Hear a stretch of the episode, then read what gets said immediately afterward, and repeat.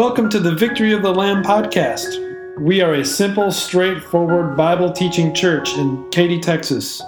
If you are in the area, we'd love for you to stop by anytime. Otherwise, we hope you use this podcast to grow in your faith and be confident in sharing it with many. You can find us online at votl.org. We hope you enjoy this message and God bless your week. Uh, Pastor Biggie and with uh, the McCormicks, and, and we drove down a couple hours south, went down uh, to the bay down there, and, and did a little fishing.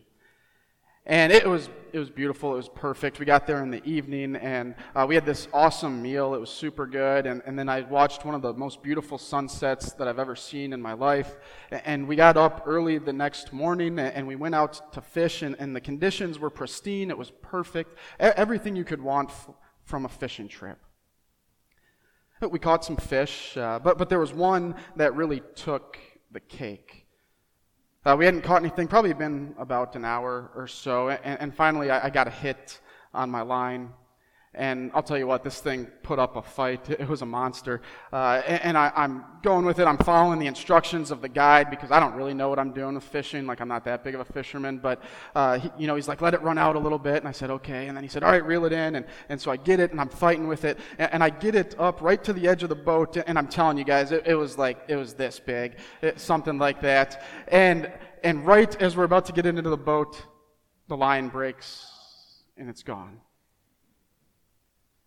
I'm kind of looking at Ricky and Betty, and I'm guessing that they're probably starting to think, like, I don't really remember that happening that much. And, and that's because it didn't. Like, I, I totally exaggerated the whole story. I mean, we did go fishing, but there was no monster fish. But it, it's a tale as old as, as time, right? The exaggerated fishing story. If you've gone fishing, you've embellished your tale a little bit. This morning we hear a fishing story, right? But it really happened. It happened just the way that we heard it. And that's not even the best part of the story.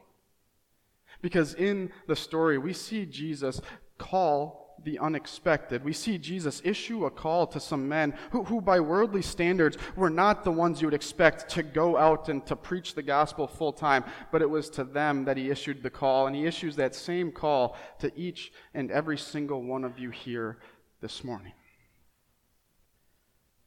I want to be clear on something because I think, you know, as I was reading through this, I was thinking, you know, this must be the first time that Jesus met Peter and James and John. Like, he's given the call, right? They've never met before. But, but they were familiar with each other at this point. They knew each other. In fact, Jesus had actually called them previously to this. It seems though that that first call was more of a, like a call to come and study under me. Jesus said, look, you're going to learn from me. You're, you're going to watch me preach. You're going to watch me teach. You're going to learn what it means to be a minister of the gospel. And so that's what they did. They, they, followed Jesus, they listened to him teach. But during this time, it seems that they were still doing some part time fishing up on the Sea of Galilee. Peter had a wife, he had a mother in law to take care of. It makes sense, right? They, they had to bring in some income. He had to take care of those people. And so, up until this point, most of their studying, it was up in Galilee, the northern region of Israel. And they were learning from Jesus, but also they were still doing a little fishing. But this call, the call that Jesus gives to them in these verses, it was going to be different. It, it was a call to go out and to full time share Jesus with people. That's the call that we see. The very first verse, we see Jesus doing what we always see Jesus doing, right? He's out teaching the people. And Luke, he, he didn't seem to feel the need to tell us what Jesus taught about that day, what, what lesson it was that he taught the people, but I have to imagine that he found some time in there to talk to them about the fact that they were sinful, that they needed a Savior, and to say, Look, I am that Savior. That's why I've come. Jesus was pretty popular at this point. That, that kind of happens when you can do miracles, right? When you can heal sick people, when you can raise people from the dead, you kind of tend to gather a crowd. And so the people are all over and they're crowding around Jesus while he's trying to teach. And, and apparently his security team didn't get time to set up the barriers that day, you know, like they normally would. Uh, and, and, the people are just all in on Jesus and pushing closer and closer to him. And, and it caused this problem because with the people so close to him, the people on the outskirts, couldn't hear what he was saying, right? And so Jesus thought, well, I've got the solution. He looks down by the lake and he sees some boats and he says, oh, that's Peter's boat. And he's like, Peter, come on, let, let's, let's put out a little bit. Help me out so I can teach for a little bit longer. And if you've ever been out on the water, if you've been on the lake, you know how well voices carry on the water, right? You could be all the way across the lake from someone and you can hear people talking at, at just a normal voice level, uh, even though they're on the other side of the lake. The, the water amplifies the voice. And so that day, Jesus used the water to amplify his voice so that everyone there could hear him teaching. When he got done, he said, Peter, let's, let's go out, let's do a little fishing right? Put, put out deep part of the lake. Let's go out and let's, let's catch some fish. How many of you like it when someone tells you how to do your job? Especially if that person has no experience, experience doing your job. It's not something we tend to like too much, right? Let's just say, for example, Chuck, let, us say you were still a principal at a school, you're running a school, and I came up to you and I was like, Chuck, I think really you should use this curriculum to, to teach the students. And I think you should make your teachers go through this training. And, you know, the meals at lunch, they're not that good. So maybe, like, let's get some new food in here. Uh, what, what would you say to me? What, what would you be, or maybe you wouldn't say it, but what would you be thinking? Yeah, go home, right? I, I'm not a teacher. You've spent your whole life running schools and teaching kids. I know nothing about it. Why, why on earth would I tell you how to run a school? I wonder I wonder if some of those thoughts went through Peter's mind that day out on the lake. Jesus, what do you know about fishing? You're a carpenter. Have you ever fished a day in your life? Jesus, I fish full time and I actually do pretty well at it. Uh, I've been able to provide for my family up until this point.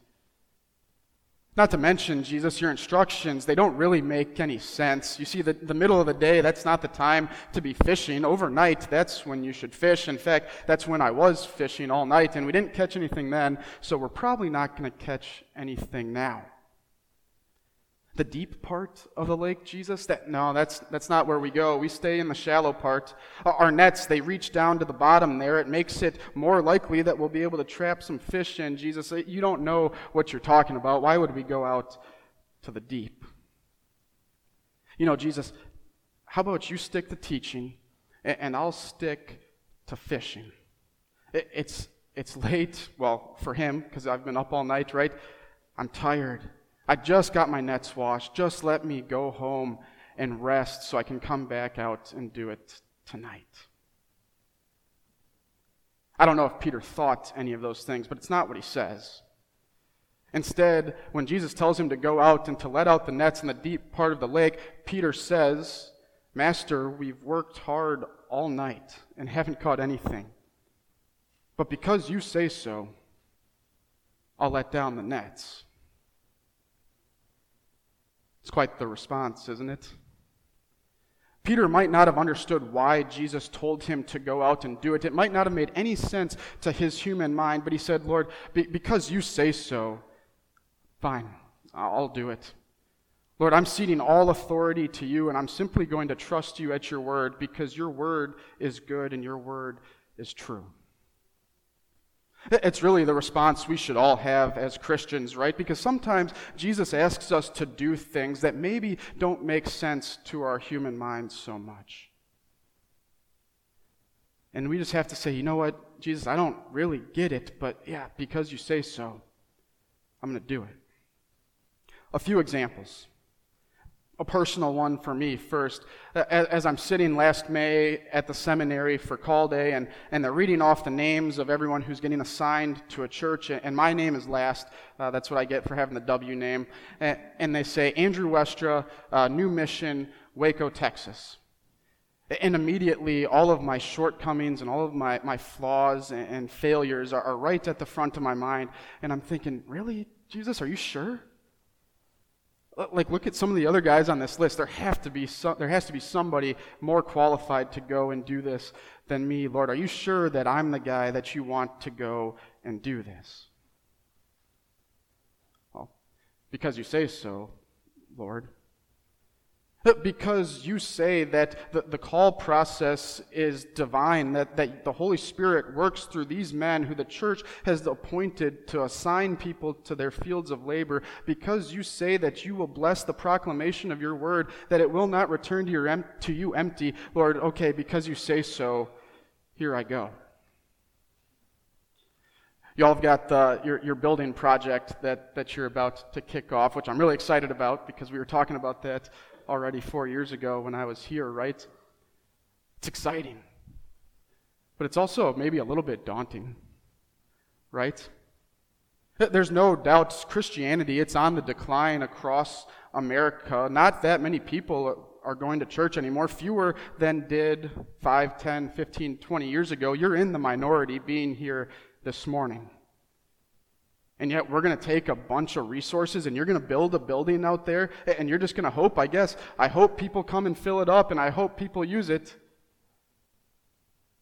Well, because you say so, Lord because you say that we should use our resources here to enhance ministry, to, to create opportunities to share the gospel with this community, because you say that that building might be a place where little children will come to know their Savior Jesus. Because you say so, Lord, let's do it. Let's build that building.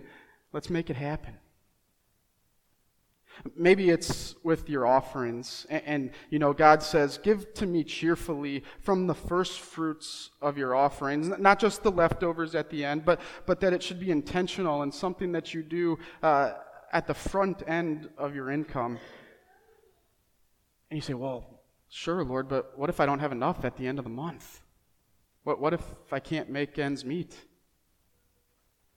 Well, because you say so, Lord.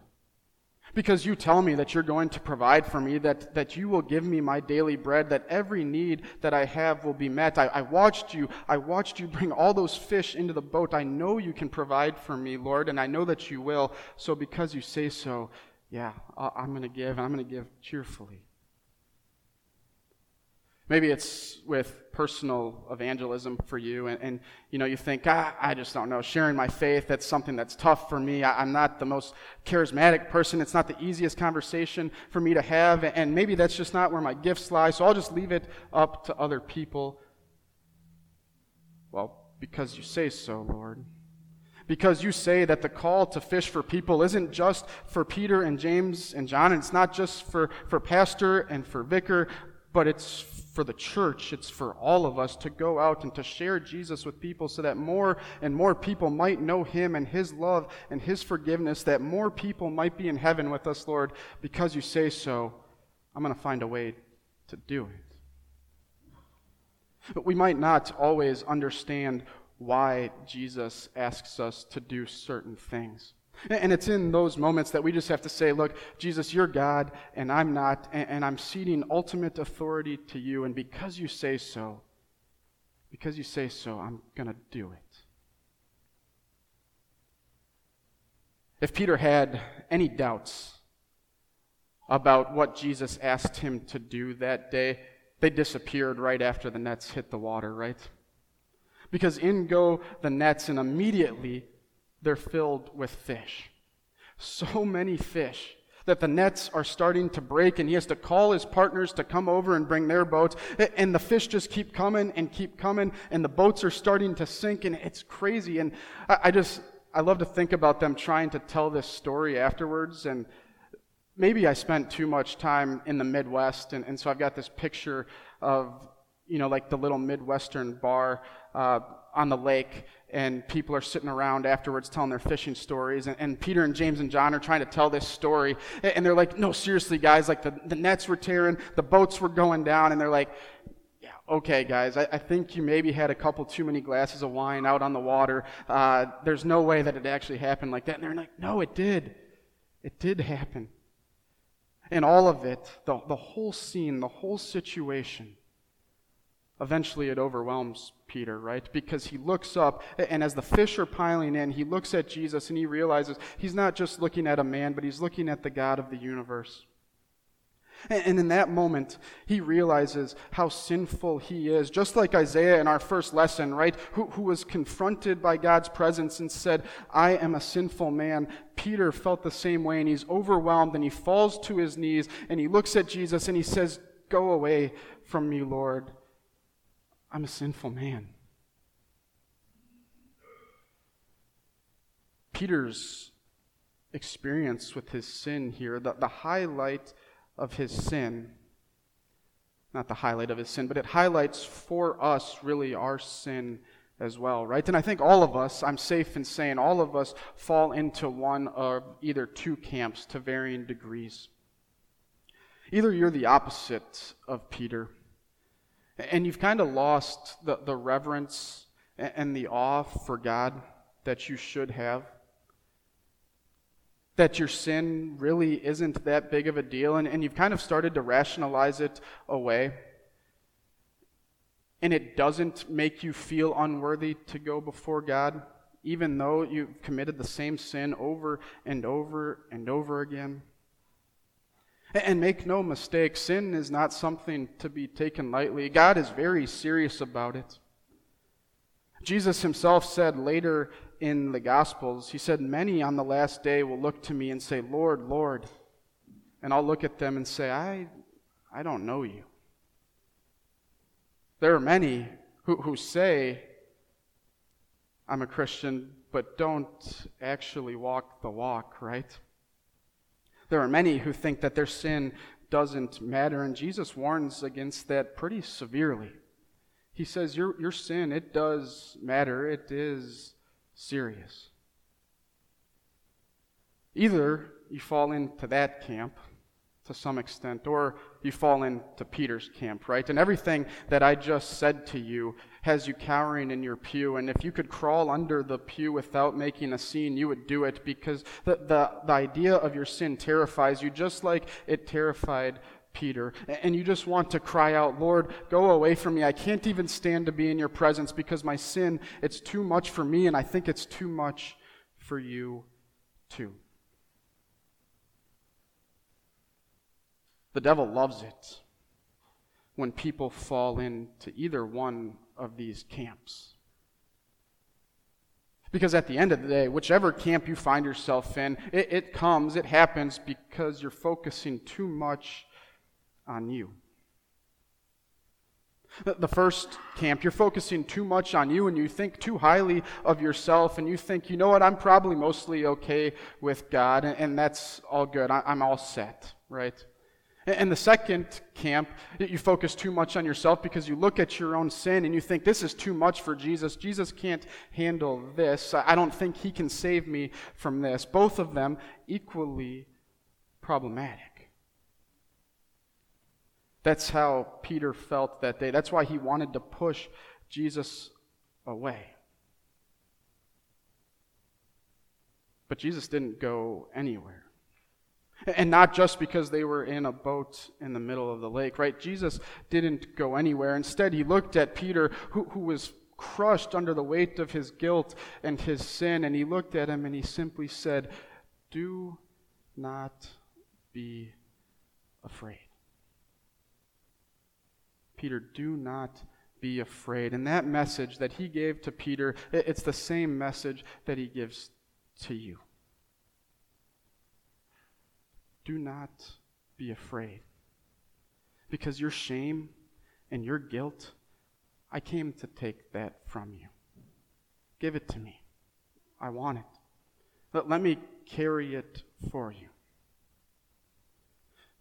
Do not be afraid because I came to do something so radical, so universe changing that, that your sin, well, your sin doesn't stand a chance.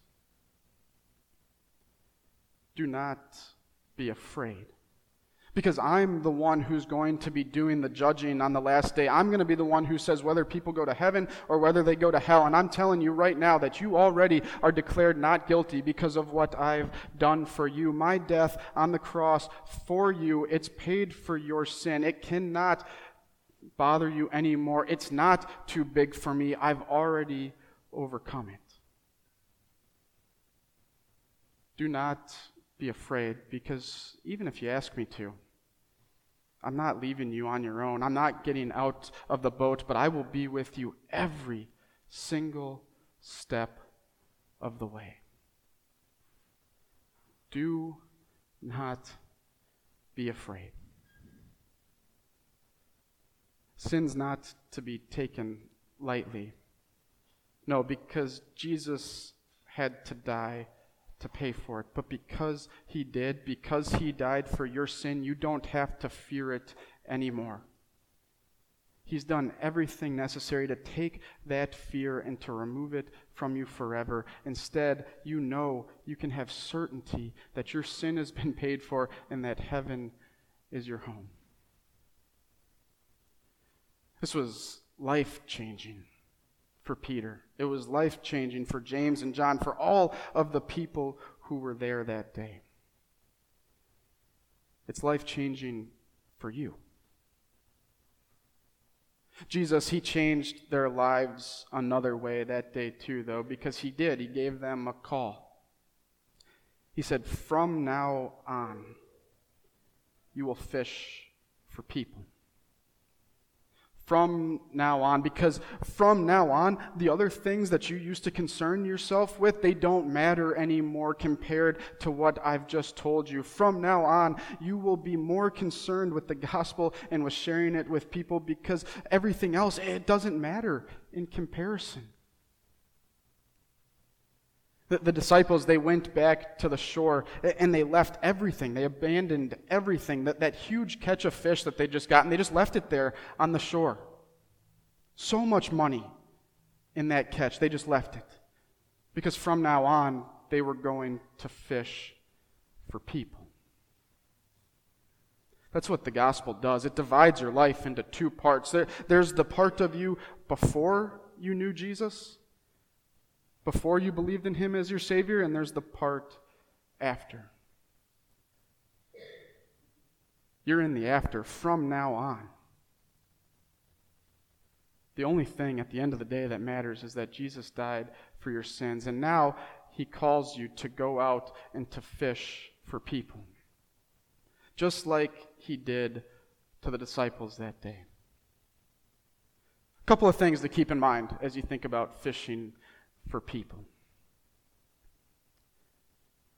First thing, think about Peter and what he had to do that day as he was fishing. How much of it was really up to him? Very little, right? Jesus told him where to go on the water. Jesus told him uh, what time to do it. Jesus told him where to put out the nets. He just said, toss the net out. He brought the fish. Jesus took care of almost everything. All he said was toss out the net. That's all he asks of us, too. Go toss out the net. I'll, I'll, take care of the rest, right? So we don't have to concern ourselves with the results and what comes after and, and how successful we are in doing it. Jesus simply says, Go toss out some nets, and I'll bring the people. So I guess what, what does that mean, right? What does it mean to toss out a net? Let's get literal for a second here. It's very simple at the end of the day. It's simply living your life as a Christian. It's simply letting your light shine in everything that you do and whatever vocation God has given to you, whatever your job might be that, that you would let people look at you and realize, you know what, there's something different about him. There's something different about her. The way that she treats people, uh, the way that he treats his wife, uh, the way that, that she treats her children, it's different. Because then people ask, why? Well, because Jesus loved me. It's very simple. It, people will ask. We, we just say, you know what? Yeah, there's this problem that we have in this world. It's sin. And, and Jesus came to take care of that problem. It's just tossing out the net and, and hoping, praying then that the Holy Spirit would bless that effort. It, it can happen so many different ways in our lives. When we're at work, when we're with our family, when we're at the park, whatever you do, be, be the light, right, that God has called you to be. Go out and toss out those nets and pray that God would fill them up with people. Another thing to, to keep in mind as we think about fishing for people, and maybe this is the most important part Jesus is in the boat with you right? No matter where you are, no matter what you're doing, no matter who you're sharing your faith with, no matter where you're tossing out the net, Jesus is right there and He's promised you, I will be there every step of the way. I'm not going anywhere. In the success, I will rejoice with you. In, in, in, the rejection and the seeming failures to our eyes, I will be there to pick you back up and get you going again.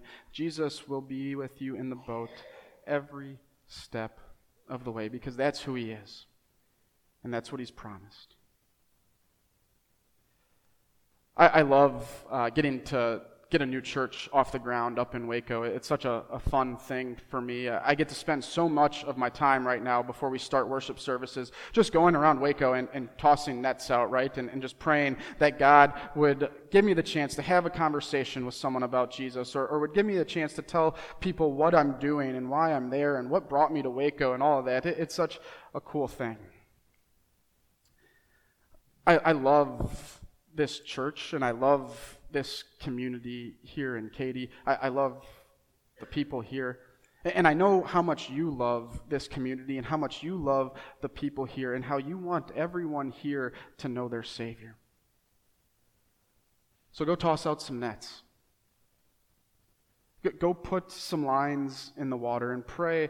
Pray that the Holy Spirit would bring you some people to get caught in those nets, to, to take the bait, that you might have the chance to share Jesus with them, also that we might have more and more people with us in heaven. God bless you as you do it. Amen. Time is precious. Thank you so much for investing some of your time with us today. Could I ask you for one more favor? If you're enjoying this podcast, please don't forget to click subscribe and give us a rating. Just a few seconds of your time will help other people hear the simple, straightforward Bible message we offer. Thank you so much. God bless your day in Christ.